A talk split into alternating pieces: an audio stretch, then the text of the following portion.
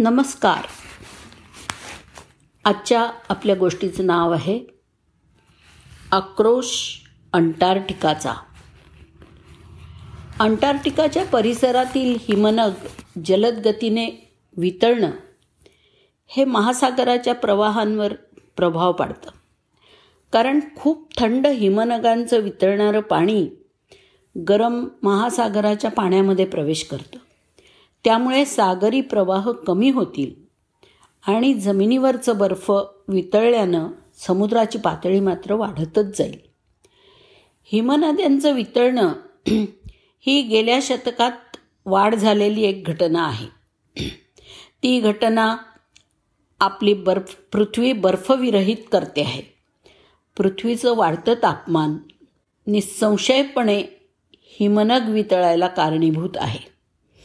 Ozone थर कमी किंवा पातळ करणारे पदार्थ. पृथ्वीच्या संरक्षणात्मक थरावरती कुरतडण्यापेक्षा बरंच काही करतात. ते हरितगृह वायू देखील आहेत. त्यामुळे ते उष्णतेला अडकवून ग्रहाच्या एकूण तापमान वाढीतही योगदान देतात. याच्या मुळाशी मानवी क्रियाकलापच आहेत.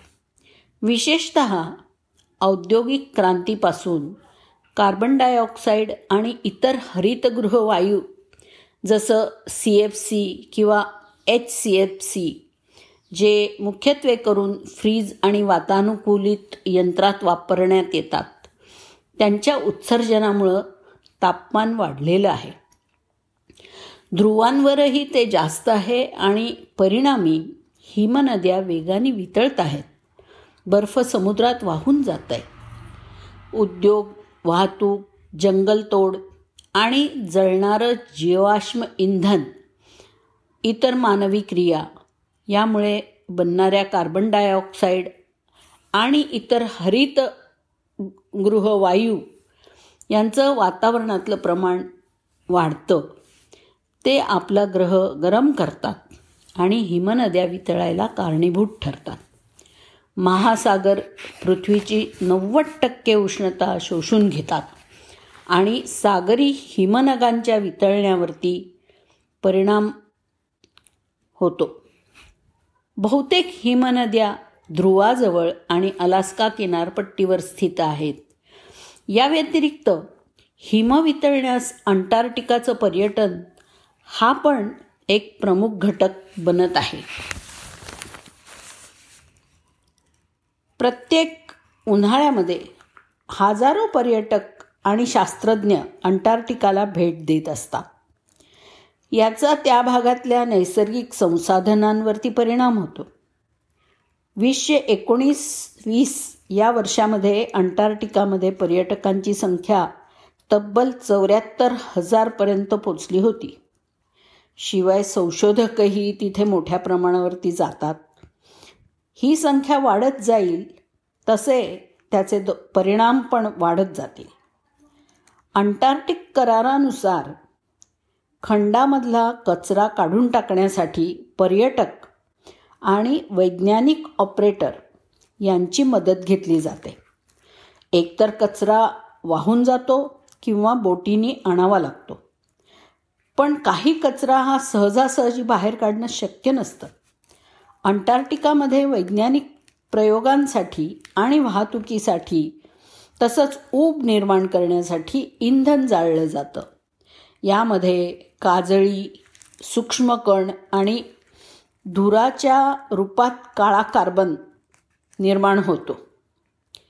अंटार्क्टिकाच्या ज्या भागामध्ये सर्वाधिक पर्यटक आणि वैज्ञानिक येतात अशा अठ्ठावीस भागांमधून दोन हजार किलोमीटर पट्ट्यातल्या बर्फाच्या नमुन्यातील प्रकाश शोधून घे शोषून घेणाऱ्या कणांचं प्रमाण आणि प्रकार यांचं विश्लेषण केलेलं आहे. आणि अंटार्क्टिकामधील बर्फावर होणारा त्यांचा परिणाम पण तपासलेला आहे. काळ्या कार्बनच्या वाढलेल्या पातळीमुळे बर्फाच्या प्रकाश शोषण्यावरती परिणाम होतो आणि या गुणधर्माला अल्बेडो असं म्हटलं जातं.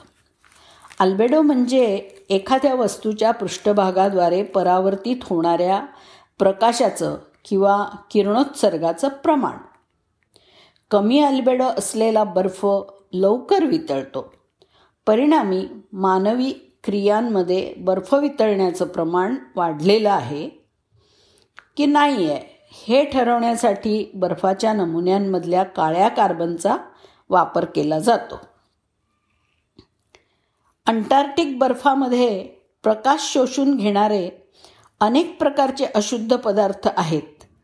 ते कमी असले तरी अंटार्क्टिक बर्फामध्ये काळ्या कार्बनची पातळी सुमारे एक नॅनोग्रॅम प्रति ग्रॅम बर्फ इतकी आहे.